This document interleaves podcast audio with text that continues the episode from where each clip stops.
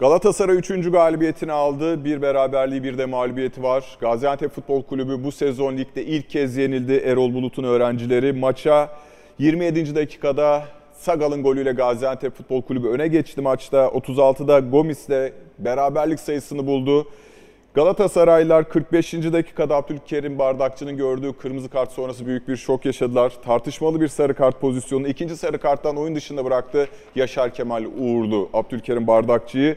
İkinci yarı tam bir sinir harbi, geldili gittili bir futbol ortaya çıktı. Zaman zaman tehdit ettiği pozisyonlar da vardı Gaziantep Futbol Kulübü'nün ama tam gole gidiyorum derken Galatasaray son şansını belki de e, Boy'nin olağanüstü çabasıyla taşıdığı topta Seferovic son olarak vuruyor ama kaleci Günay kurtarıyor. Defansa Kitsu'ya çarpan top ağlarla buluştu ve 2-1 kazanmayı başardı. Büyük bir mutluluk yaşıyor Galatasaraylılar Nef Stadyumunda. Tabi bu arada atladığım bir detay var. 71. dakikada Buffettimi Gomis'e de bir penaltı vuruşundan yararlanamadı Sarı Kırmızılar. Hemen Emre Özcan'la maçı konuşmaya başlayalım. Bugün Gomis 11'deydi kalan takım formasyonu tam beklediğimiz gibiydi herhalde. Evet. Ee, nasıl bir Galatasaray izledik ilk yarıda? Ee, yani aslında burada Gomis tercihinden başlamak gerekebilir. Ee, çünkü yani en beklenmedik hamle oydu herhalde. Ee, ben ya birazdan tabii daha geniş detaylı değerlendireceğiz. Ee, geçtiğimiz haftalarda Seferovic'in ilk 11 başladığı Galatasaray'da e, bu takım Leo Dubois dışında e, Galatasaray'ın bu sezonki takımı Demiştik. demiştim. Ee, ama Boye hem o maçta yani hem son maçta hem bu maçta öyle bir performanslar ortaya koyuyor Uçuyor. ki şu anda şu anda o bile tartışmaya çok açık bir hale geldi. Hatta tartışma bence yok. Yani Boye bunu oynadığı sürece ya da hatta buna yakın bir standarda tutturduğu sürece ilk 11'de olacaktır. Ee, onu söyleyebiliriz, onu detaylandırırız birazdan ama işte öyle bir ortamda Seferovic Gomis değişikliği e, çok anormal değil. Çünkü Seferovic gerçekten geçtiğimiz hafta e, Galatasaray'a geldiğinden beri en kötü performansını gösterdi. Sadece oyun performansı değil aynı zamanda burada da konuştuk fizik açıdan da fizik kalite yönünden de biraz problemli gözükmüştü. Ee, öyle bir ortamda bence biraz da rakibin bugün kim olduğuyla alakalı bir şekilde de Gomis'i ilk 11'de düşündü Okan Hoca. Muhtemelen şunu düşünmüş olabilir. Yani buraya yenilmeden geldi Gaziantep. Sezona iyi başladılar. Çok iyi bir savunma takımı hem derin blokta hem orta blokta ki bugün de bence bunu gösterdiler ilk yarıda özellikle zaman zaman. E, ikinci yarı başka bir şey oynandı çünkü. 10 kişi kalmasıyla beraber Galatasaray'ın. Böyle bir takıma karşı bulunan her şansın çok değerli olduğunu e, düşünerek en uçta en iyi bitiricimi, en iyi topa vuran oyuncumu, en formda başlayan, e, moralli olan oyuncumu kullanayım diye düşündü bence. Ki e, Galatasaray bir şans golüyle skoru 1-1'e getirdi. Orada aslında Gomis o bulduğu fırsatı değerlendirebildiğini de gösterdi.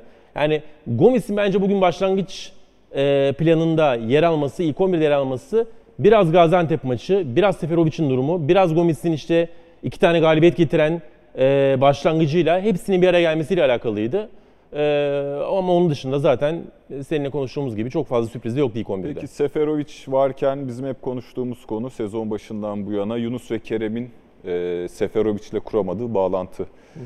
Bir şeyleri değiştirebildi mi bu bağlamda Gomis'in varlığı? Ya da burada hücum gücünde şimdi hiç ben bugün dergi karıştırıyordum. 1991-92 sezonuna gittim. Spor ve Spor dergisi vardı. Orada Mustafa Denizli döneminde Galatasaray'ın bu gol krizi yaşadığı dönem varmış. İlk 8 maçta 9 gol mü atmış sadece? Öyle bir durum var. Şimdi Galatasaray'da yine ilk 5 maçta toplam gol sayısı 4'e çıktı. Evet. Yine bir problem var. Mertens'in de sahada olduğunu görüyoruz ama e, acaba bu problemi çözme yolunda bir adım atıldı mı bugün? Var mı olumlu bir sinyal? Ee, yani çok ne şeyler söyler mi bu maç emin değilim. Ee, çünkü aslında biraz şanslıyız da. Daha doğrusu yani burada daha fazla futbol konuşma şansını verdi bize. Sasha Boye'nin son dakikada o sağdan içeri driplingi, e, Seferovic'in vurduğu top, işte kaleciden dönmesi, savunmaya çarpıp ağlara gitmesi, Galatasaray'ın son saniyelerde ya da son dakikalarda galibiyeti bulması uzatmalarda bizim de şansımız oldu. Galatasaray için zaten şansı oldu. E, dolayısıyla bize futbol konuşma şansını verdi. Çünkü ıı, Abdülkerim'in evet, kırm- kırmızı kartı kart, çok problemli gözüküyor gerçekten. E, hakemin de çok büyük şansı oldu. Şimdi e, o kırmızı kartla beraber maç başka bir şeye döndü. Ama Abdülkerim atılana kadar da önemli bir süre var. Galatasaray bir aradan sonra işte bir haftalık bir hazırlanma süreci. kendi evin, dakika. Evet, kendi evinde oynuyor. Ee, ilk 45 dakika çok şey gösterdi mi? Evet Galatasaray baskılı girdi. Ama bu zaten beklenen bir şey kendi serisi önünde. E, kontrol elinde tuttu gibi gözüktü. Çok fazla kontra şansı vermedi ki bir tanesini işte Antep e, girdi. Çok güzel bir vuruşla topu ağlara da yolladılar. Ama sonrasında Gomis'e karşılık verdi. Galatasaray üretkenliği çok iyi gözükmedi ilk yarıda da. E, dolayısıyla yani Seferovic Gomis değişikliği e, aslında oyuncu profilinin de çok farklılaşması anlamına geliyor. Çünkü Seferovic başka bir oyuncu, Gomis başka bir oyuncu. Dolayısıyla Galatasaray Seferovic oynarken Kerem'in, Yunus'un ve hatta belki Mertens'in rolünü biraz daha farklı kurulamak, Gomis'e göre Gomis'le oynarken daha farklı kurulamak e, durumunda. E, mesela en uçta eğer Gomis'le oynuyorsanız Gomis bir ceza sahası golcüsüdür. Bağlantı sıkıntılıdır ki bugün o bağlantıları yapamadı ilk yarıda. E, o zaman işte Kerem Yunus'un biraz daha hızlayıcı olması gerekir. Biraz daha belki çizgide topla buluşması ki bugün pek öyle olmadı ilk yarıda. Biraz daha yaratıcılıklarının ve hazırlayıcılıklarının ön plana çıkması gerekir. Öyle bir fark gördük mü bugün ilk yarıda? Çok görmedik. E, o nedenle sadece ilk 45 dakika bunu değerlendirebiliriz. O yönden o değişikliğin getirisi sadece belki golde çıkmış olabilir. E, genel oyunun konseptine katkısı oldu mu dersen ben çok olduğunu düşünmedim maçı izlerken. Şu rüya gibi bir orta saha üçlüsü aslında Galatasaraylar için. Geçen sezonu göz önüne aldığımızda yani işte Berkan, Taylan, e, Çıkıldağ zaman zaman bazen Morutsan maçına göre ya da kenarda oluyordu Morutsan. Torreira, Oliveira ve Mertens. Peki bu üçlü, hadi forveti geçtik.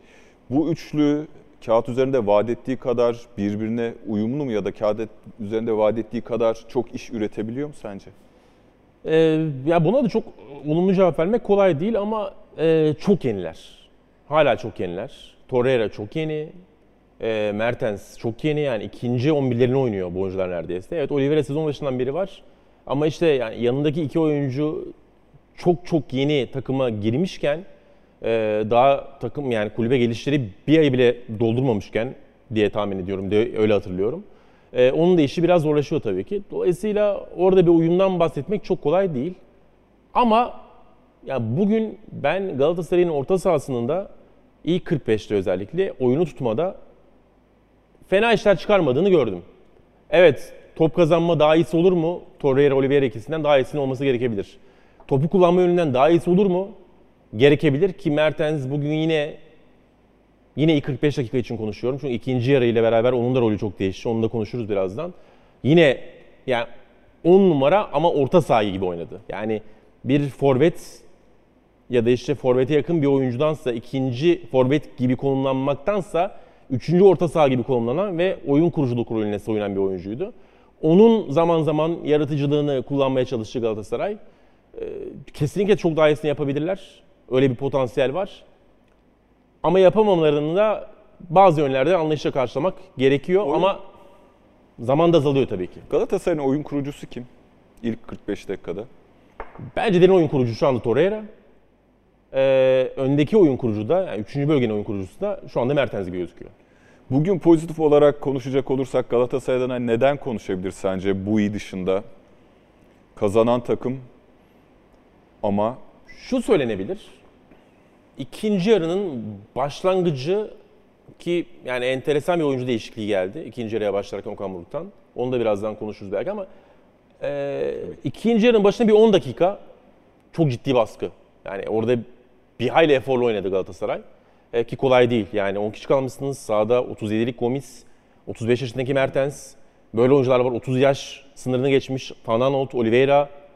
Kaleciyi dışarıda bırakıyorum. Böyle oyuncularla oynuyorsunuz.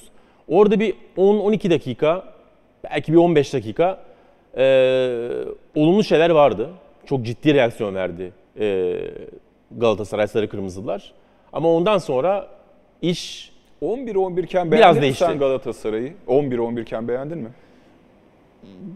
çok iyi değildi bence Galatasaray. Ama dediğim gibi yani bugün kontrol iyiydi ilk 40 dakikada, ilk 45 dakikada. Ama üretkenlik bir problem. Mesela Galatasaray rakam vereyim.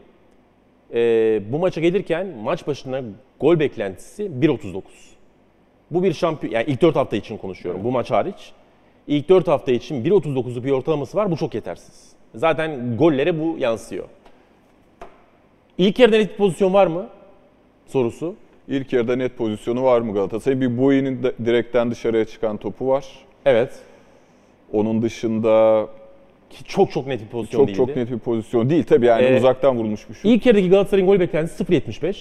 Bunun da çok büyük bölümü biraz şansın yardımıyla işte rakibin sırtına çarpıyor. Gomis'in önünde kalıyor. Gomis kalenin önünden vuruyor. O 0.75'in muhtemelen yarısı yani 0.50'si bir- daha, bile evet, fazlası fazlası. muhtemelen golden geldi. Ee, o yüzden üretkenliği şu anda Galatasaray'ın en ciddi problemi olduğunu söyleyebiliriz. Bence Okan Hoca'nın ilk çözmesi gereken şey bu. Oyunu Galatasaray iyi kontrol edebiliyor. Ya bunu Ümraniye Spor maçında da gördük zaman zaman. Giresunspor maçında da gördük zaman zaman. Giresunspor golü bulana kadar bir şey yoktu ortada. Ee, Galatasaray oyunu iyi kontrol edebiliyor. Topu alıp yerleşebiliyor. Zaman zaman domine de edebiliyor 5-10 dakikalık periyotlarla. Ama o periyotlarda gol pozisyonunu çıkartamıyor.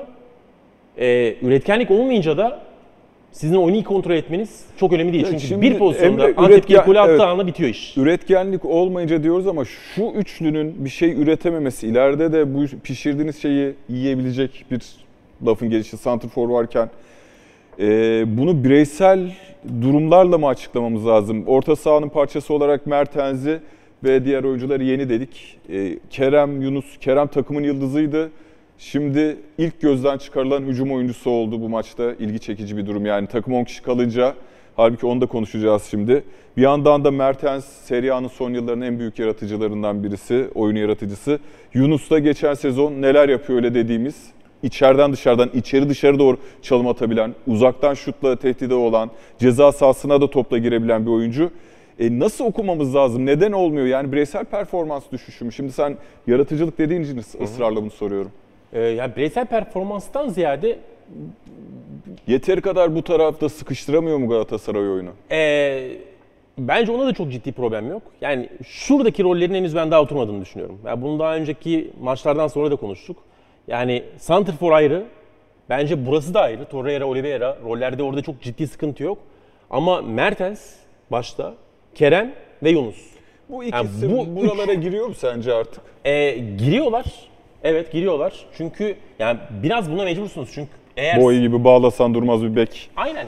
Ya boyu içeride kullanamazsınız ki bazen bugün ilk yarıda özellikle içeride beklediği anlar oldu. Çünkü Van Aanholt geliyor sürekli. Yani eee, bu oyuncular gerçekten zor oyuncular. Van Aanholt da içeride kullanabileceğiniz bir oyuncu. Ama müthiş bir sahte bek ya da içeride konumlanan işte zaman zaman orta sahacılık yapabilecek bir oyuncu değil. Çünkü en başta bir ayak problemi var Van Aanholt'un. Yani Evet. Sert bir ayağı var diyelim. Öyle, Yani- Biraz öyle. E, Boye'yi de öyle. Yani Boye'yi ilk yarıda zaman zaman içeride kullandığını gördük Okan Buruk'un. Bunu biraz mecburiyetten yapıyor. Aslında çünkü, çünkü, boy bekler çok hani hep Dubois ile boyu mukayese ederken Dubois gelecek daha fazla orta saha katkısı verecek Galatasaray'ı rahatlatacak diyorduk. Ama Boy'un de öyle bir artı yönü var ki bu bindirme konusunda zaten hani maçın sonundaki 90 artı 5'te 10 kişi oynamış 45 dakika bir takım beki olarak git gel yapıp o topu oraya kadar götürmesi bile maçın yıldızı yaptı. Evet. E, yani Okan Hoca'nın şuna net kararını vermesi lazım. Bence bu konuda hala çok net değil. Dediğim gibi yani Boye içeride kalıyor bazen dışarı geliyor. Bazen gidiyor bazen kalıyor. Van Aanholt için aynı şey geçerli. Yunus bir açılıyor bir içeri giriyor. Şimdi bu değişkenlikler bir artı da getirebilir takıma. Bir şeyler oturduktan sonra tahmin edilemezlik getirebilir. Ama onları yapmaya başlamaları için önce bir ana rollerinin ne olduğunu belli olması lazım. Yani iki bek de gelecek mi Galatasaray'da? Geldiği zaman arka 2-2-6 mı yoksa Torreira'nın biraz böyle öne girdiği ki bunun ilk yarıda biraz böyle gibiydi Galatasaray. Zaman zaman da bunu gösterdi. Oliveira'nın biraz önde kaldığı 3-1-6 gibi bir formasyon mu olacak? Ya bunu da kullanıyor artık e, dünya takımları. Yani 3-2-5'ten, 2-3-5'ten iş 3-1-6'lara kadar gitmeye başladı çünkü artık rakipler de 5'li bekliyor. Bazen 6'lı bekliyorlar. Şimdi 5'li beklerken 5 oyuncu da yetmiyor bazen. Hep birebir eşleşme var. Bir artı eklemeniz için bazen bu hattı 6'lı yapmanız gerekiyor. Evet. Ee, ama daha bunların çok net olduğunu düşünmüyorum ben. Ee, bunlar çok net olmadığı için Yunus'un da Kerem'in de kafası biraz karışık şu anda. Ve bu oyunların da biraz yansıyor. Özellikle Kerem başta olmak üzere. Mertens de başka bir hikaye. Ee, bugün sürekli Mertens'i topla buralarda buluşurken ve bir sul içmiş gibi oyun kurarken gördük. Hatta ilk yarıda bile, şimdi ikinci yarıda rol değiştiğinde dedi, dedin ya biraz sonra ona geçeriz. İlk yarıda bile top Galatasaray'daki çıkarken doğal olarak kimden bekleriz o topu çıkartmasını? Evvelatla Torreira'dan ya da bir önceki Giresun maçı mıydı? Hani bizim oyun kurucu olarak Oliveira'yı da görmüştük. Mertens'in çok kaleden uzaklaştığını gördük. Yani bu bir oyun içi kurulum tercihi ama ne kadar Ee, gerekli? Ne kadar doğru onu bilmiyorum gerçekten. Yani bana çok doğru gelmiyor. Mertens'i Serie A'da Napoli'de özellikle o zirve Napoli'de e, çok takip etmiş. Hemen hemen o Napoli'nin, Sarri'nin Napoli'sinin bütün maçlarını, bütün İtalya Ligi Serie A maçlarını izlemiş biri olarak çok doğru gelmiyor. Çünkü Mertens de e, bundan birkaç hafta önce, Mertens'in galiba ilk maçından sonraydı. E, Okan Hoca bir açıklama yaptı. Dedi ki onun en iyi verim verdiği numara, pozisyonun 10 numara olduğunu düşünüyoruz. Zaten geçtiğimiz sezonda 10 numara oynadı dedi. Ki geçtiğimiz sezon 10 numara oynamadı daha çok. Daha çok sahte 9 yine Mertens. Mertens ondan bir gün sonra dedi ki ben tabii ki e, her rolde oynamaya hazırım. Her, her yerde de oynayabiliyorum. 10, 9, kenarlar. Ama ben kaleye yakın olmak istiyorum diye bir açıklama yaptı. Mertens'in ben kaleye ne kadar yakın olursam iyiyim dediği bir ortamda onu kaleden uzaklaştırmak eee, çok mantıklı değil gibi. Çünkü oyuncunun alamı evet oyuncu çok iyi bir yaratıcı. Yani bugün de ilk yarım saatte Galatasaray'ın topla beraber olumlu işlerini Evet, büyük bölümünü yapan oyuncu Mertens'di. Ama Mertens bunun için almazsınız. Ya Mertens 35 yaşında Türkiye Ligi'nde şampiyonluk getirsin, şampiyon olacak takıma ya da şampiyonluğa oynayacak takıma yardım etsin, o takımı yukarı çıkarsın e, diye transfer ediyorsanız ondan daha önce beklenmemiş e, bu derin oyun kuruculuk ya zaman zaman yani ilk yarıda şunu gördük. Oliveira öne çıktı. Mertens burada topu aldı Torreira'nın yanında. Evet evet.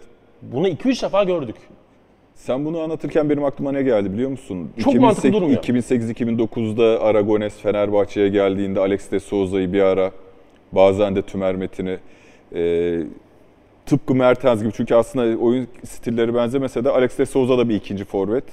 Mertens de bir ikinci forvet belki zaman zaman 9 e, sahte 9 ya da top alması için, oyunu organize etmesi için Alex'i kaleden uzaklaştırmıştı ve sonuçları hiç iyi olmamıştı.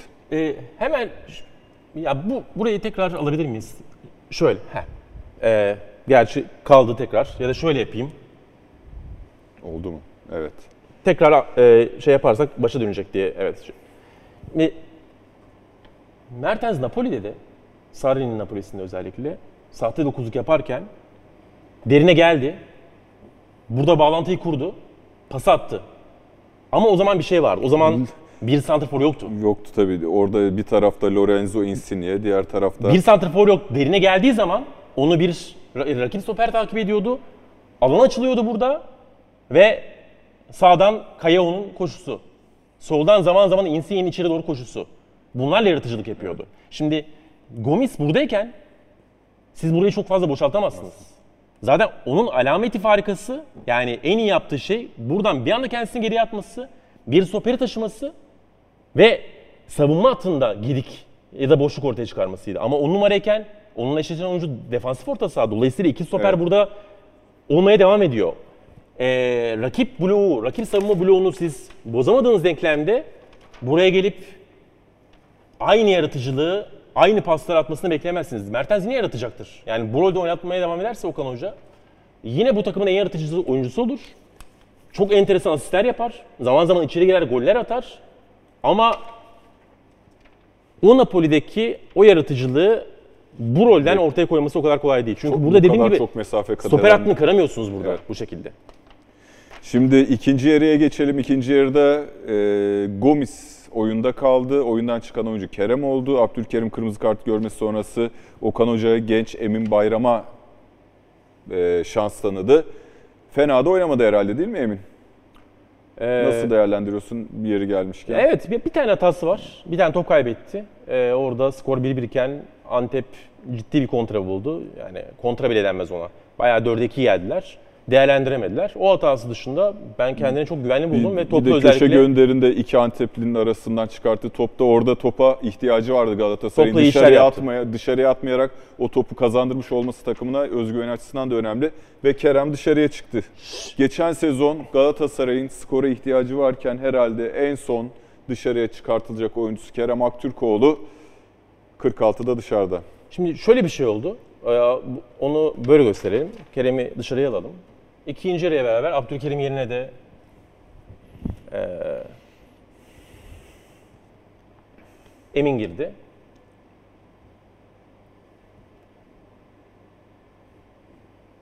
Çünkü yanlış yere tıklamışım. Evet. Mertens sola gitti. Yunus sağa geldi. Böyle bir 4-4-1 oldu Galatasaray. Ee, şu yönden biraz sıkıntılıydı bence bu hamlesi Okan Hoca'nın. Birincisi 10 kişi kalıyorsunuz. Rakip gerçekten fizik kalitesi yüksek. Koşu temposu yüksek bir takım. Bir kişi eksik oynuyorsunuz. Bir kişi eksikken 37 yaşındaki santriforunuzu oyunda bırakıp 35 yaşındaki en büyük yıldızınızı da kenara atıp iyice kaydan uzaklaştırıyorsunuz. Ya burada muhtemelen yine kaliteyi düşündü. Yani yine ben topu bir şekilde götüreceğim ve götürdüğüm zaman Gomis'in orada olmasını istiyorum diye düşündü Okan Hoca diye tahmin ediyorum. Ama bunun getirdiği bazı sıkıntılar oldu Galatasaray'da. Onlardan biri e, bence ön taraf tamamen hızdan ve çabukluktan e, uzaklaştı bu hamleyle beraber. Yani Gomis 37 yaşında artık drip, e, deparı olmayan bir oyuncu. Patlayıcılığı yok. Mertens'den zaten hiç yok. Yunus'ta biraz var. Yunus çabuk bir oyuncu ama çok hızlı bir oyuncu değil. Yani Kopamıyor. e, 40 metreyi çok böyle nitelikli kontrayla oynayamayabilirsiniz Yunus'la. Dolayısıyla ön taraf böyle olduğu zaman Antep'in topu alıp yerleştiği ya da önüne bastığı anlarda bu üçlüyle kontra şansı çok azalıyor Galatasaray'ın. Bence birinci problem buydu Kerem oyundan çıktıktan sonra. Ben büyük ihtimalle Gomis'i kenara çeker. Kerem oyunda kalır. Mertens'i en uca atar. Ve böylelikle onun da işte savunma görevlerinden iyice Feragat etmesini feragat sağlar. etmesini sağlar. Ve sağda bir tane Kerem koşu temposu yüksek atlet oyuncuyla e, e, eğer Antep öne gelirse, basmaya gelirse onu cezalandırmaya çalışır Çok diye güzel bir noktaya geldi. Şimdi Gaziantep Futbol Kulübü basmaya gelirse, geldi mi Gaziantep FK basmaya? Çok az geldi. Bence e, Okan Hoca şu değerlendirmeyi belki yanlış yaptı, belki de doğru yaptı bilmiyorum. Bu eleştiri değil aslında. Belki Erol Bulut için bir eleştiri olabilir ama onun tercihidir. E, Gaziantep Futbol Kulübü Teknik Direktörü Erol Bulut birbire razı bir görüntü. Yani ben Galatasaray şartlar içerisinde e, normal şartlarda 5. hafta Nef Stadyumuna gidiyorum. Ben buradan bir alırsam iyi. Ama e, öyle maç içi şartlar gelişti ki Galatasaray 10 kişi kaldı ve aslında 3 puanda büyük oranda gelebilirdi. Demek ki Erol Hoca çok fazla 3 puan peşinde değilmiş gibi geldi bana. Ben de izlerken öyle hissettim. Ee, yani sanki Ya, en azından bir puan 10 kişiye karşı Vücut olsa bile dilleri de böyleydi. Yani soyunma Evet. odasında alınan elektrik bence zaten hadi beyler ilk önce diyeceği şey ben tahminen çünkü Yaşar Kemal ile Uğurlu biraz maçın özellikle hatalı karttan sonra kontrolünü kaybetti. Beyler ne olursa olsun sahada 10 11 kişi kalıyoruz. Bakın bizden her an birini atabilir. Bu tavsiyeyi bu tembihte bulunmuş ve tutuyoruz, bekliyoruz. Galatasaray risk alacak denmiş herhalde ki aslında maçın son bölümüne doğru pozisyonda buldu Gaziantep Futbol Kulübü. Ya zaten yani bu tarz hamleler e, oyun planı, oyun mantalitesiyle alakalı bu tarz tercihler daha doğrusu öyle söyleyeyim. Biraz da sonuçla alakalıdır.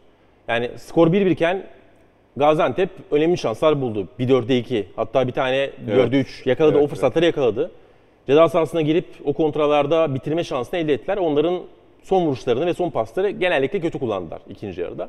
Ama işte onları bulamayıp son dakikalarda bir de gol yerseniz o zaman o tavrınız eleştiri konusu olur. Yani biraz bu tercihler, bu hareketler sonuçlarla da bağımlı ya da Tabii. sonuçlarla birlikte değerlendirilen şeylerdir. Şimdi tabii ki Erol Hoca'nın o e, tepkisi ya da o e, oyun planı tartışmaya daha açık hale geldi.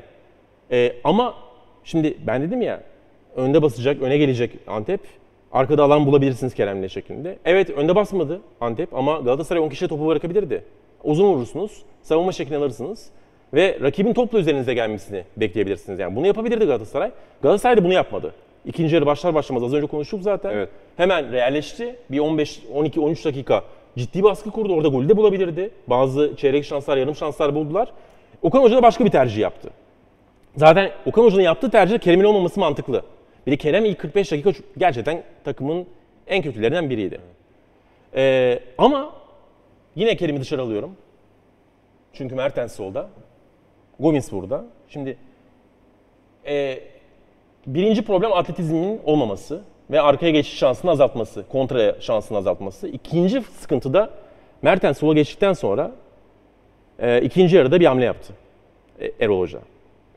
Sagal ikinci yarı yine sağda başladı. Çünkü ilk yarı sağda başladı. Sola geçti sonra golü attı soldan. E, ikinci yarı tekrar sağda başladı. Sagal'ı sola attı. Lazar Markovic aldı sağa. Lazar Markovic'i sağ alması Kitsio ile beraber bence Mertens'in sola geçmesiyle alakalıydı. Ve bu hamleyi yaptıktan sonra 2-3 defa sağdan ciddi fırsatlar buldu. İki tane çizgiye indiler, orta yaptılar. Ceza sahasında çeyrek şanslar elde etti Evet. Gaziantep. Savunma anlamında sorun e, hissetmeye başladı Galatasaray. Bu net bir şekilde belli oldu. Ondan sonrasında devamını getiremedi bir 10 dakika boyunca. Galatasaray'ın verdiği reaksiyonla birlikte. Ama ondan sonra Mertens oyundan çıkardı. Barış Alper'i oyuna aldı Okan Hoca. Evet o değişikliklere bakalım. Çünkü 70 küsürüncü dakikaydı. Tam dakikası da şurada.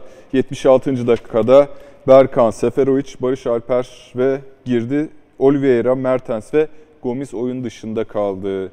Bu dakikadan sonra neyi amaçladı? Ne oldu? Bence yani şöyle Bu göstereyim. arada 71'de kaçan da bir penaltı vuruşu var Galatasaray adına. Gomis de 2017-2018'den beri en çok penaltı kaçıran oyuncuymuş Süper Lig'de. Evet. Değiştiremiyorum. Değiştiremiyorum. Önemli değil. Bir Ee, de ben deneyeyim. Olmadı. Bu alta geldiği için zannediyorum. Muhtemelen evet. Hızımızı oraya, oraya tıklayamıyoruz. Değişti. Şimdi değişti. Ee, ve Oliveira'nın yerine de Berkan'ı Berkan. alalım. Tamam olsun. Barış Alper'in bence sola gel- gelmesinde birinci faktör Hiç olmasa raki- takip etsin. rakibin sağ tarafıydı. Ama tabii ki Mertens çok yoruldu. Çok yoruldu ve gerçekten oyundan çıkmadan bir 5-10 dakika önce yürümeye başlamıştı. Seferovic aynı şekilde yani sahada 10 kişisiniz. İkinci yarı olmuş. iyice yoruluyor oyuncular. Çünkü bir de tempolu başlamışsınız. Orada da bir güç harcamış oyuncular. 35'lik oyuncuyu çıkardınız, genç oyuncu aldınız. 37'lik oyuncuyu çıkardınız. Buraya ne olursa olsun Daha Seferovic'i aldınız. oyuncu aldınız. Berkan da koşu temposu bu takımın yedek kulübesinin en yüksek oyuncusu. Yani o üç değişiklik aynı anda biraz da ilk 11'deki ya da ilk 10'daki enerjiyi, eforu, e, fizik kaliteyi Yükseltmek tazeleme tabii. hamlesi. E, dolayısıyla son bölümde oradan çok bir şey getirdi mi Galatasaray? Belki getirmedi ama Barış Alper'in soldan gelmeye çalıştığı pozisyonlar var. Berkan'ın top taşıdığı e, ya da hücumu desteklediği birkaç tane pozisyon var. En sonunda da Sacha Boey'nin bireysel yaratıcılığıyla sağdan taşıdığı top iki oyuncuyu geçmesi, vermesi ve devamında Gaziantep Midyat'a pirince giderken eldeki Bulgur'dan bulgurdan oldu. gibi bir durum söz konusu.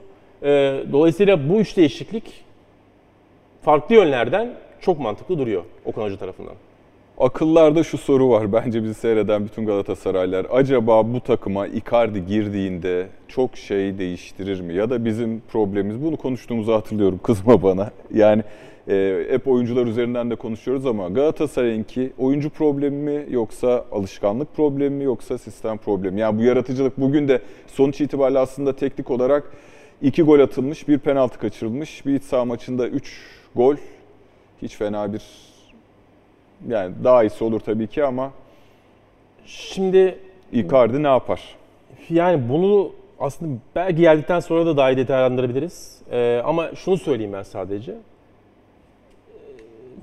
Mertens'in 10 numarada olduğu ve öyle devam edeceği belli olan e, bir denklemde onun önüne bir tane daha e, topsuz oyun reaksiyonu biraz düşük olan bir oyuncuyu transfer etmek profilini de düşününce bazı yönlerden çok anlamlı durmuyor. Yani şunu söyleyebiliriz. Icardi nasıl bir oyuncu?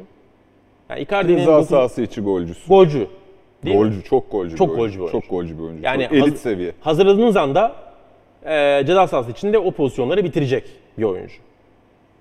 Peki programın başında ve geçtiğimiz haftalarda Galatasaray'ın en büyük problemi olarak neyi gördük? Şu anda bir tweet bakıyordum da Galatasaray problem en, olarak en büyük problem olarak neyi gördük? yaratıcılık gördüm. Yaratıcılık. Yani Galatasaray şu anda üretemiyor. Üretemediğiniz denklemde bitirmen bir oyuncuyu e, ekstra bir transfer olarak getirmek çok doğru mudur? Çözüme çok fazla hizmet edecek bir hamle değil tabii. E, Ya getirdiğinizde iyi kötü atan çünkü Gomis gibi bir oyuncunuz var. Seferovic de aslında getirdiğinizde atabilecek belki 25-30 hiçbir zaman zorlamayan ama atabilecek bir pivot santrfor. yani mesela Seferovic'in ilk ha- haftalarda, Gomis'in oynadığı anlarda gösterdikleri problemler, yakaladıkları fırsatları değerlendirememeleri miydi? Evet Seferovic'in bir, bir buçuk pozisyonu var öyle. Spor maçında kafayla çok net bir pozisyon Çok net harcadı ama var. olabilecek bir durum. olabilecek bir pozisyon. Ee, yani en büyük problemleri de sanki bitiricilik o topu kaleye kutunun içinde kaleye yollama değil gibi gözüktü. O yüzden yani Icardi tabii ki çok golcü bir oyuncu ve gelince Galatasaray gol atar. Ama son dönemde ne kadar oynadığına bakmak gerekir.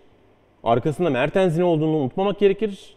Ve Galatasaray'ın şu anki problemleri içerisinde ana ihtiyaç Icardi gibi bitirici midir sorusuna da e, çok olumlu cevap vermek kolay gözükmüyor.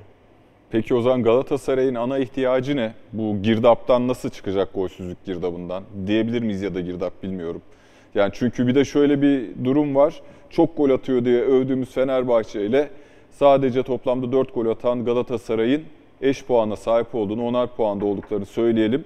Bir yandan da hani şu özdeyiş e, ne derler savunma şampiyon yapar. Hani gol gol atarsanız belki maç kazanırsınız ama savunmayla şampiyon olursunuz. Galatasaray'da savunma problemi de yok mu diyeyim ben sana? Var mı ya da? Olumsuz bir soru olmasın çünkü görünen İlk haftalarda çok var diyemeyiz. Yani bugün evet muhtemelen en e, yüksek pozisyon e, ya da en fazla pozisyon bulunan takım rakibi Gaziantep'te ama işte dediğimiz gibi ikinci yarının tam- tamamını, maçın yarısını, daha fazlasını hatta 10 kişi oynadığınız bir denklem var. E, ilk yarıda çok bir şey vermedi Galatasaray. İlk 4 hafta itibariyle da yine rakam vereyim, net rakam. E, rakiplerinin maç başına gol beklentisi 0.64. Bu iyidir. Yani 0.64 bir yine iyi bir savunmanın e, tezahürüdür ama yansıması. 4 maç, 5 maç bunu dün de konuştuk. Vegors'la alakalı, Beşiktaş'la alakalı bazı konularda. Örneklem sayısı yetersiz. En azından bir 10 maç olmadan yani bu takım bu ortalamayla aa demek evet iyi savunuyor. Demek rakiplerine pozisyon vermiyor. Dememiz için en azından bir çift taneli maç sayısına ihtiyacımız var ama ilk 4 hafta ve bu maçın ilk yarısı Galatasaray'ın net bir savunma problemi varmış gibi gözükmedi. Evet Abdülkerim ilk haftalarda biraz sıkıntı yaşadı. Ama geçtiğimiz hafta bence iyi bir reaksiyon verdi oyun olarak da bugün de ilk 45 dakikada sıkıntısı yoktu. Atılması da kendisiyle alakasız bir durum zaten. Galatasaray'ın gollerinin tamamını aşağı yukarı bugün attığı dışında e, Buffett'i mi Gomis'in ilk yarıda son dakikalarda bulmasını nasıl değerlendirebiliriz? Sence bir anlam ifade ediyor mu bizim için bu? Bence etmiyor. Etmiyor. Ee, Ee, Kaan Ayhan'ın transferi Galatasaray'a ne katar? Ya da Kaan Ayhan sence hangi mevki için net olarak transfer ediliyor? Galatasaray'da nasıl bir rahatlık sağlar? Şimdi eee buna farklı cevaplar vermek mümkün. Bir, şöyle bir dedikodu var Kaan Ayhan'ın transferiyle alakalı. Nelson'un Gitme ihtimali. gitme ihtimali. Ama Nelson nereye gidebilir şu anda? Evet yani Nelson çünkü gidebileceği- İspanya kapandığı Yani- için seviye olmayacak. Yani büyük ligler kapanmış durumda. O yüzden orası enteresan. Ee, eğer Nelson kalıyorsa ki kalıyordur muhtemelen Kaan Ayhan geldiği takdirde Nelson'un yeri için bence Okan Hoca düşünüyor. Yani Abdülkerim artı Kaan Ayhan yapıp bazı maçlarda Kerem Yunus ikilisinden birini bir yabancı oyuncuyla ikame etme ilk 11'de. Ve muhtemelen eğer öyle bir düşüncesi varsa son dakikalarda ya da son günlerde e, bir kenar yabancı oyuncusu da gelecektir diye tahmin ediyorum ben. Çünkü Kanay'ına başka türlü 4 milyon euro vermezsiniz. Abdülk yani evet iyi bir yedek. Türk oyuncu ama aynı zamanda mutlaka ilk 11'de bazı ana planlarda da düşünmeniz e, gerekir ki o parada çünkü sadece 4 milyon euro değil bir de 1.6 milyon euroluk bir Ma- yıllık maaştan maaş var 4 bahsediliyor. senelik. Nelson'u bazı maçlarda yani 5 maç, 10 maç, 7 maç, 8 maç ihtiyaç olduğunda Kerem Yunus ikilisinden birisi çok formsuzken o dönemlerde iki Türk stoper yapıp eee diğer yani Yunus ya da Kerem'den biriyle beraber üçlüyü tamamlayıp diğer oyuncuyu da yabancı bir oyuncuyla ilk 11'de ikame etme düşüncesi var gibi geliyor bana. Evet, bir izleyici sorumuz varmış. Hemen ona bakalım. Mustafa Aygün, Galatasaray iki orta saha ve bu kadar hücumcu oyuncuyla topa, topla nitelikli oynayabilen takımlara karşı ne yapabilir? Ee, Yani kim olabilir topla nitelikli oynayan takım? Mesela Alanya Spor topla oynuyor ama nitelikli olduğunu söyleyemeyiz. Nitelik Başakşehir. Evet. Yani bu Galatasaray 11'ine karşı rakiplerin top alması çok kolay değil. Ama bunu yapacak birkaç takım çıkabilir. Yani işte kaç haftalık? 38 hafta. Evet. 38 haftanın 5'inde, 6'sında, 10'unda belki çünkü hedef maçlar, derbiler var. Yani Fenerbahçe deplasmanında gidip Beşiktaş deplasmanına gidip o kadar iyi pres takımlarına karşı iç sahada kazanmak için oynayacak takımlara karşı Galatasaray topu alamadığı maçlar yaşayabilir. Ama bu 5 maç olur, 6 maç olur, 8 maç olur. O maçlarda geriye çekilmesi gerekebilir. Ne yapabilir? Icardi gelirse Icardi iyi bir koşucudur. En azından iyi bir koşucuydu. Yani bundan birkaç yıl önce Thomas Tuchel takımında mesela ilk 11 oynadığı maçlarda savunma arkasına 30 metreleri 40 metreleri alabilecek bir oyuncu. Kerem var.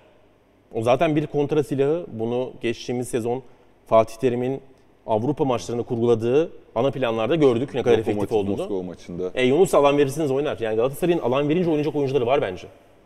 Dolayısıyla bu takım topu isteyerek bıraktı ya da bazen gücünü yetmediği ve kendi kalesine doğru yaklaşması, kendi kalesi önünde kompakt savunma yapması gereken zamanlarda etki yaratabilecek personele bence önünde sahip. Galatasaray'ın oyunu biz nasıl tarif ediyoruz Emre?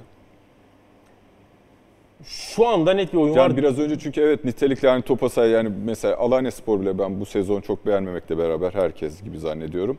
Ama bir oyun tarifi var Alanya Spor'la ilgili.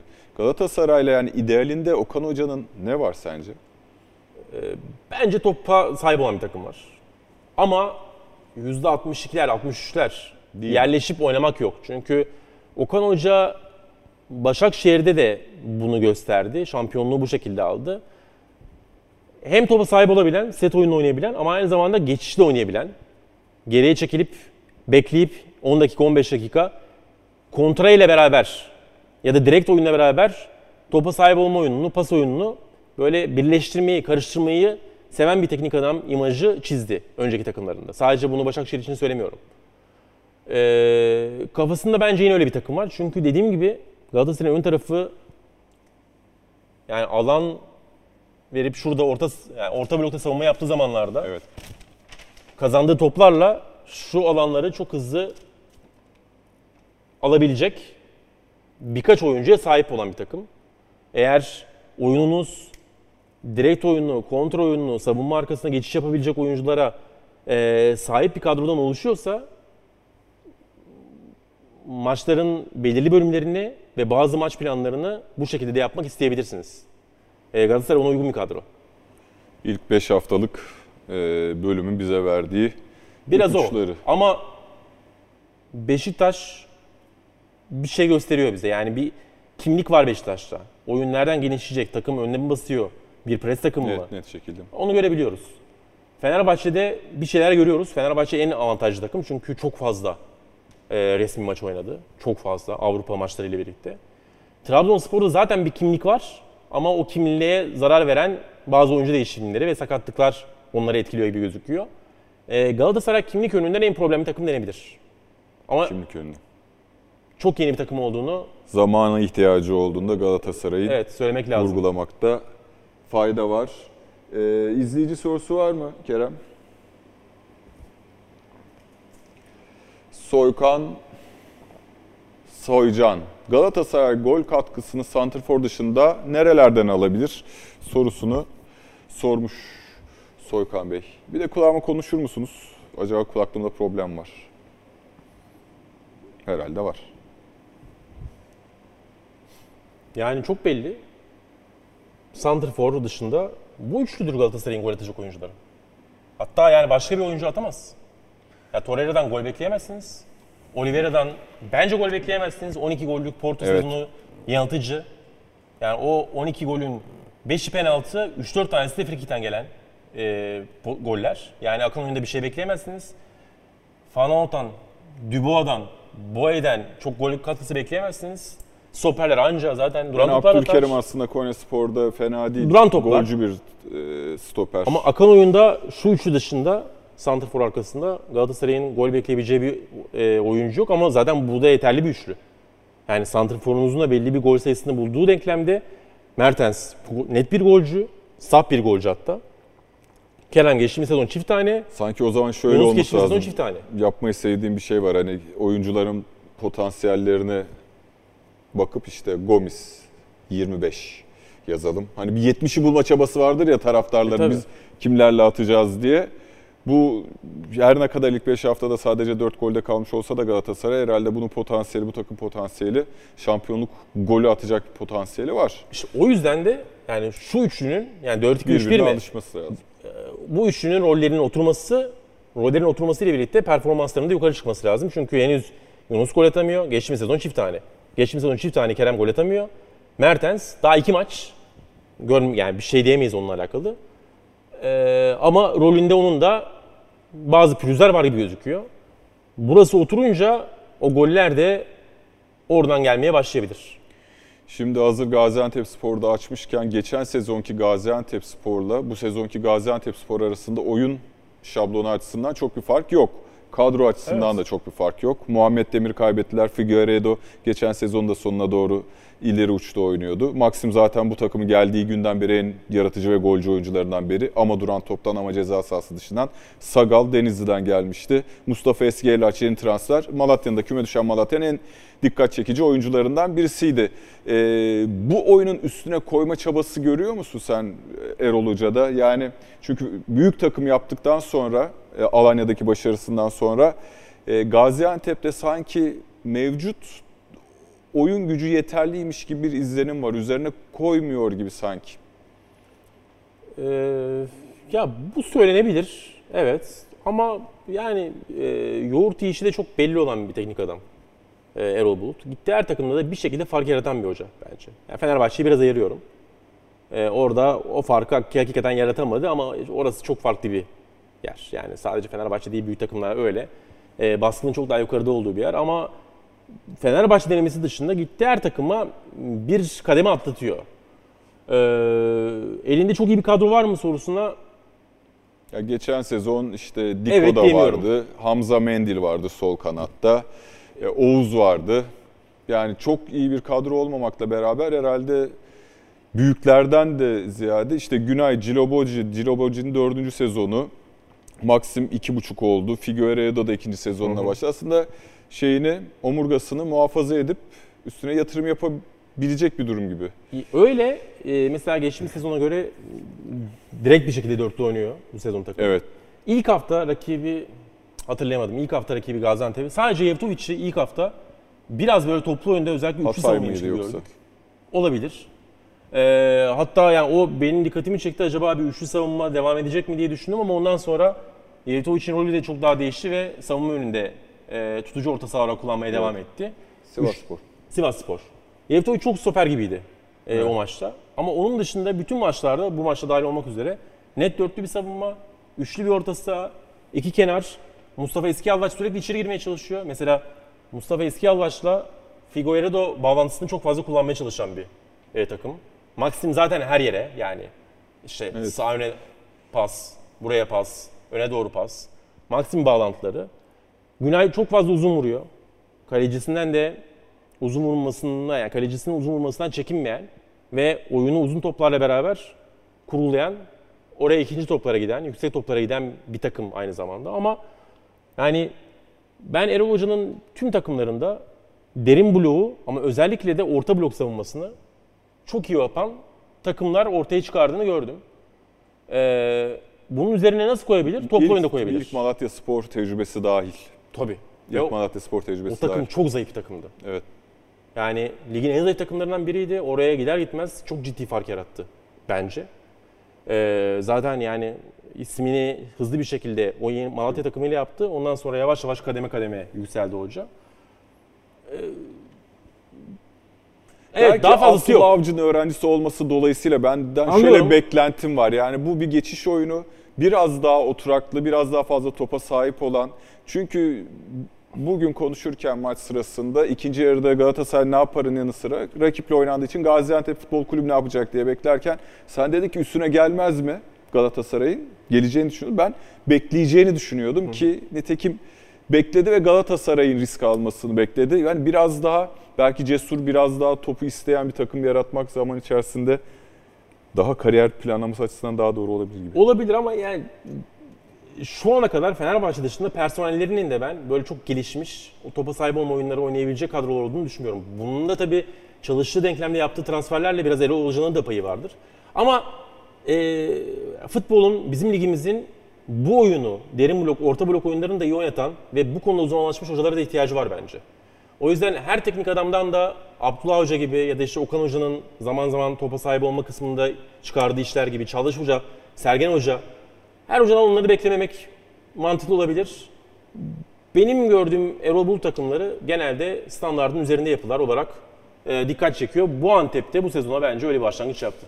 Okan Buruk, insanlar güzel bir maç izlemek istiyorlar. Bu kadar vakit geçirilmesine, oyunun yava- yavaşlatılmasına izin verilmez.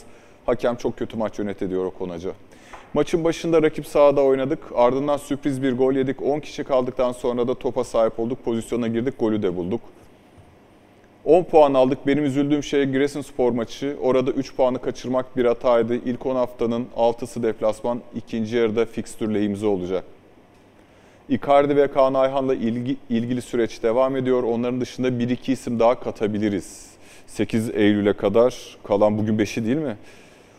Ee, ilginç yani bir, bir hafta sonra o zaman çok değişik bir Galatasaray. Çünkü Yani- Kaan Ayhan, Icardi, iki isim daha 4. Şu biraz önce tartıştığımız kadro öyle bir değişebilir ki. E, kesinlikle. Ya, Ka- ben dediğim gibi Kaan Ayhan geliyorsa mutlaka kenara bir yabancı oyuncu gelecektir. Bence başka çaresi yok. Çünkü ya Kaan Sabek de oynayabilen bir oyuncu. Evet. Ama Saşa Boye böyleyken Orta saha rotasyonu Dubois varken yapamazsın Orta saha rotasyonu parçası olur mu sence? Kaan Ayhan çünkü milli takımımızda da zaman zaman. Şimdi olabilir ama orada Torreira, Oliveira var. Oliveira. Yedekleri, ilk yedekleri de Mitchell. Evet. Belki maçına göre ama Bu üç oyuncudan ikisini yedek bırakıp Kaan'la maça başlamak çok mantıklı durmuyor. O yüzden orada ilk kestiği yiyen Nelson olur. bu arada Erdem Timur bir açıklama yapıyor seyrediyoruz. bu sezon da ligimizin önemli takımlarından birisi ve gayet güzel e, bir oyun ortaya koyuyorlar. Onları da ayrıca tebrik ediyorum. Hem takımı hem de e, yönetimi. Ve 10 kişiyle ilk yarıda da 10 kişi kalmadan önce de çok iyi bir mücadele vardı. E, bugüne kadarki maçlar içerisinde tabii ki her geçen gün daha da iyi olacak. Set oyununu en iyi oynadığımız e, maçtı ta ki 10 kişi kalana kadar. 10 kişi kaldıktan sonra da muazzam bir mücadele ortaya kondu. E, o, o yüzden oyuncularımızı teker teker tebrik ediyorum. E, tüm hocalarımızı da tek tek tebrik ediyorum. Hakikaten çok zorlu bir mücadeleyle bu maçı kazandık. Ana konumuza gelecek olursak, e, bugün neler yaptığımızı, futbolu, bunları konuşmak isterdim. O yüzden başka bir konu konuşmayacağım. Biz seneye başlarken, sezona başlarken dedik ki Türk futbolunun, çünkü bunu transfer zamanında çok yaşıyoruz. O en iyi oyuncular hep 5 büyük lige gitmek istiyor. Bunun güçlüklerini her takım yaşıyor. Artık 6 büyük lig olacak. Bu uzun bir maraton. Belki 3 sene, belki 5 sene, belki 8 sene, 10 sene sonra 6 büyük lig olacak. Bazı şeylere her şey inanarak başlıyor. Şu an çok uzak diye görülebilir. Ama inana inana işte 30 Ağustos'un 100. yılıydı. İnana inana neler yapıldığını Türk toplumu çok iyi biliyor. Bunu romantik bir söylem olarak nitelendirmeyin lütfen. Samimi olarak söylüyorum. Galatasaray inanarak o kadar zorluğa rağmen, o kadar şeye rağmen Avrupa şampiyonu olmuş. Bir senede hem UEFA'yı hem Süper Kupayı almış. Buna örnek bir takım.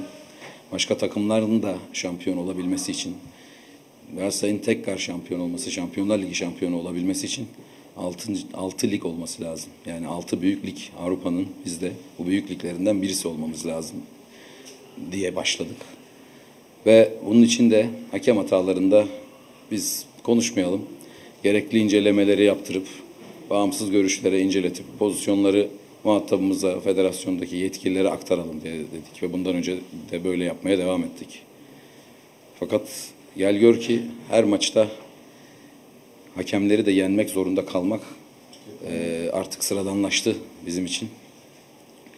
Bu maçta da herhangi bir hiç fark etmez e, hangi takımlı olursa olsun hiç kimsenin ikinci sarı kart demeyeceği ki yaklaşık 5-6 gün önce e, federasyonun salı günkü toplantısında denilen şey zaten bundan önce de hep denilir zaten kural olarak da ikinci sarı kartın tam bir sarı kart olması lazım.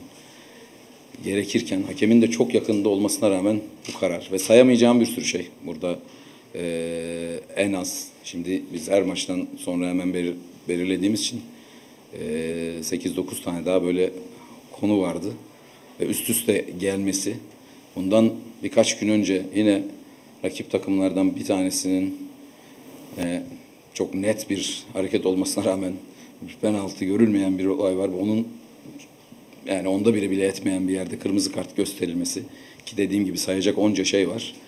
E, bu her zaman iyi niyetli davranmanın, doğru davranmanın karşılığının bu memlekette böyle olmaması lazım. Ses çıkarmak, bağırıp çağırmak herkes için kolay veya federasyona baskın ziyarette bulunmak.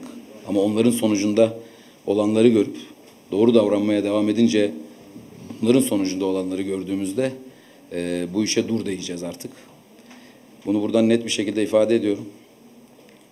Bunları yapanların, gerçekten Türk futboluna kötülük edenlerin, çünkü her zaman iyilik kazanacak, buna eminim. Kötülük edenlerin sorumluluklarını yerine getirmeyenlerin sonuçlarına katlanması gerekiyor. Bunların hepimiz, sadece bizler değil, tüm futbol ailesi takipçisi olması gerekiyor. Sadece bize yapılırken değil dedik biz bunu. Başkalarına yapılırken de takipçisi olunacak. Muhataplarımızla bu konuda federasyon yetkilileriyle gerekli görüşmeleri de yapıyoruz zaten. Bugün de net bir şekilde yaptık.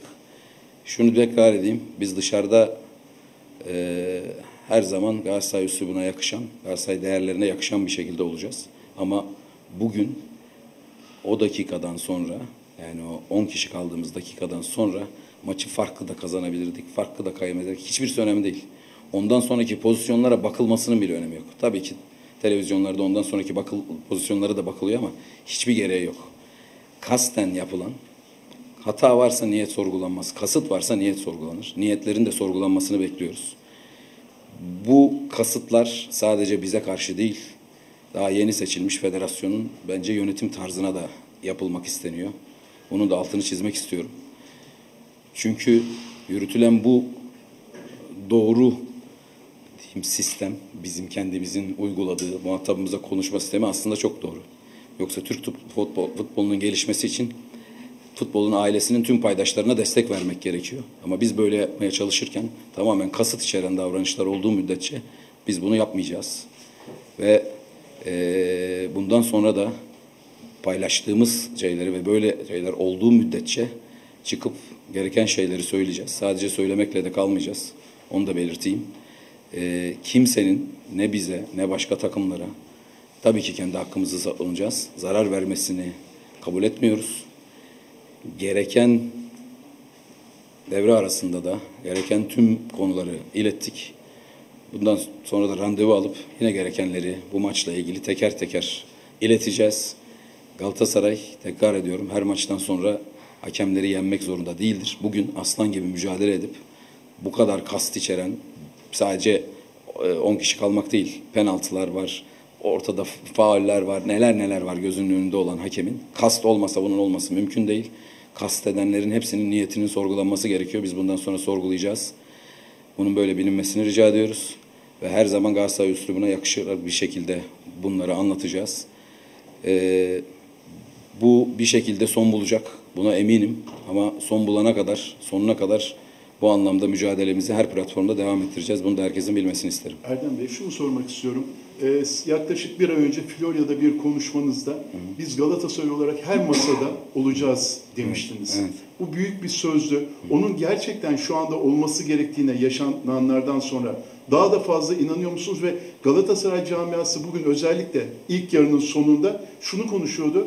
Transfer olabilir, olmayabilir ama transferden çok yönetimin bizim haklarımızı nasıl savunacağı, neler yapacağı bizim için daha önemli demişti. Ya etkili adım olarak o her masada olma sözünü biraz daha açabilir misiniz şimdi? Memnuniyetle. Teşekkür ederim. Bu işin herkesin alıştığı bir konvansiyonel hak savunma yöntemleri var. Ne kadar etkili tartışılır. Yani kızıp isyan edip şey yaptığınızda siz taraftar tarafından haklarımızı savunuluyor olarak sahipleniyorsun, sahipleniliyorsunuz ama neticede ne kadar etkilidir e, ben tartışılacağına inanıyorum ve gerçekten de bunun kısmi bir etkisi olduğunu düşünüyorum. Bizim her masada olmaktan kastımız her yerde, her zerrede dediğim olmaktan kastımız bir en ufak yani saniyeler dahil, uzatma dahil, e, topu kalecinin elinde tutmasının şeyi dahil diyeyim. E, her zer- zerreyi tespit ediyoruz. Biz değil, dediğim gibi bağımsız şeyleri tespit ettiriyoruz. Bunu muhataplarımıza anlatıyoruz. Onunla yetinmeyip daha alt gidilmesi gereken noktayı anlatıyoruz. Şu an anlatmakla gideceğiz. Bunların bazılarını şey yapacağız. Eğer bu böyle devam etmezse o zaman bunları yayınlayarak kamuoyunun her şeyi bilmeye hakkı var. Ama amacımız bu düzenin böyle sürmemesi için, devam etmemesi için destek olmak. Ki tüm paydaşların destek olması gerekir.